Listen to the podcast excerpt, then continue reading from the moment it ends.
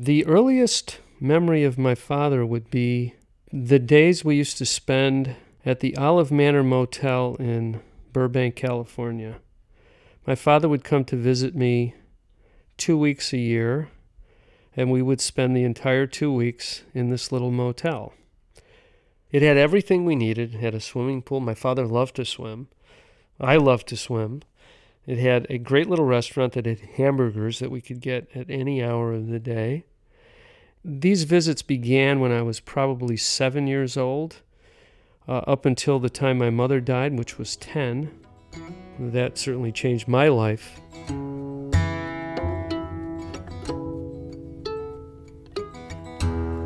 After my mom died, I had to pack my bags and get ready for the big move to Chicago, into my dad's tiny little apartment. I, I never really thought much about where I was going and what kind of life it would be. It just was with my father, who I loved very much, and I thought wherever I'm going, that would be fine.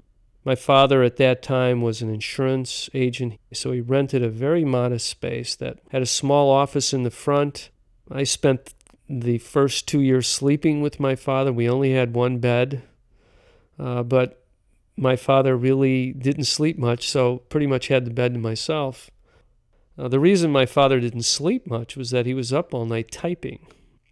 So, along with the Braille typewriter, I'd hear my father making coffee and lighting cigarette after cigarette. His favorite brand was Lucky Strike.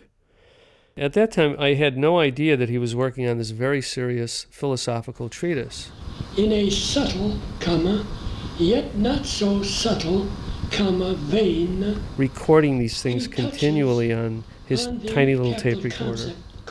placing the right punctuation after each phrase. It was this beautiful poetic verse, but it was continually broken up by the punctuation. You know, semicolon, colon, apostrophe, on and on, every night. It almost was like a lullaby to put me to sleep. close bracket, period. Another sound that was pretty wonderful was the sound of his fingers passing on the raised letters of the Braille. And part of uh, my task for my father was to go to the post office weekly and pick up books and deliver books back. And mind you, Braille books are probably 8 inches by 8 inches by 16 inches. So they're rather large and they come in these hard metal boxes. And you could probably, on a uh, two wheel dolly, stack up around a dozen of them. Typically, the work that I was picking up would be work by Virgil, by Dante, by Homer, Keats, Shelley, Swedenborg, Tape 7, The Aeneid, Virgil, continuation of commentary. This never seemed odd to me. It was my father's work, and I never questioned what he was doing. So we would spend the evenings. He would be playing his tapes back. We'd be drinking coffee, and I would eventually wear out, and I'd go to bed, and my father would stay up, and it would continue. And that was his routine for as long as I can remember as a boy growing up with my father. Buddhism, Hinduism, Shintoism, I had no idea of what the message was that he was trying to put on paper. Uh, I'm more interested in baseball, girls, and uh, you know cars than I am about what Dante has to say about the meaning of life. So I befriended a group of fellas that uh, were, you know, doing all sorts of fun things that I thought I might want to participate in. Our gang was the Junior JPs. Uh, JPs were the Junior Palaces, which I think was a hamburger stand somewhere in the area. So one day, uh, one of the guys said, Hey, I'm going to go rob this house. You want to come? And at that time, I had my car. I said, Sure. Come on, I'll drive. You know, just like we were going to uh, the movies or something. Broke the back window of the house, got in. There were three of us. Kind of took whatever we could. Mind you, we were probably 18 or 17 years old at the time. Got back in the car, drove away, went home. Apparently, someone got my license plate number. So the following day, I was at home. There was a knock on the door. The uh, man at the door identified himself as a police officer. My father said, Can you just give me a minute with my son?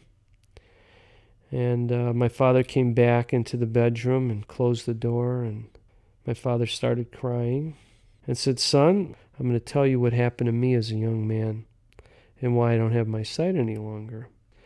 He told me that he was shot in an armed robbery with two other friends. The first man out of the door in the robbery was killed. They shot my father in the face. I went to jail. And that's when I learned how my father lost his sight, right at that moment. You know, I'd never heard that from my father. I had no idea. I always assumed my father was, and the word around the house and family and such was that my father was shot in a hunting accident, and I assumed that was true forever.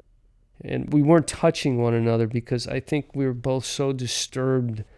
He's telling me essentially at the same age he's just went through the exact same thing that I'm about to go through. And how could I really do this to myself?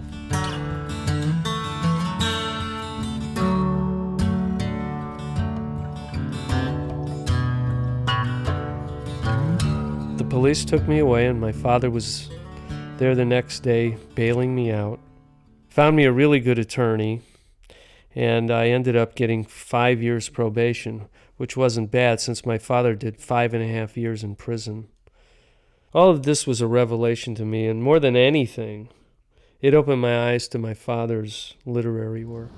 Frightened by this dire portent, comma, My father never made it past eighth grade. bracket. Turns out he learned how to read Braille in prison, and that's when he started to read the classics. Sir, Those readings were the genesis of what became my father's life work. speed. Uh, An attempt to describe the revelation I that so many philosophers and writers before. attempted to describe in their work.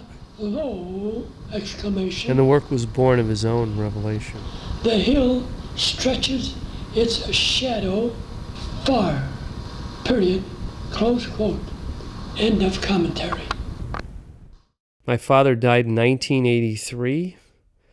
We had conversations uh, near the end of his life that, uh, you know, if in fact he passes on, that I'm going to continue to try and get this work published.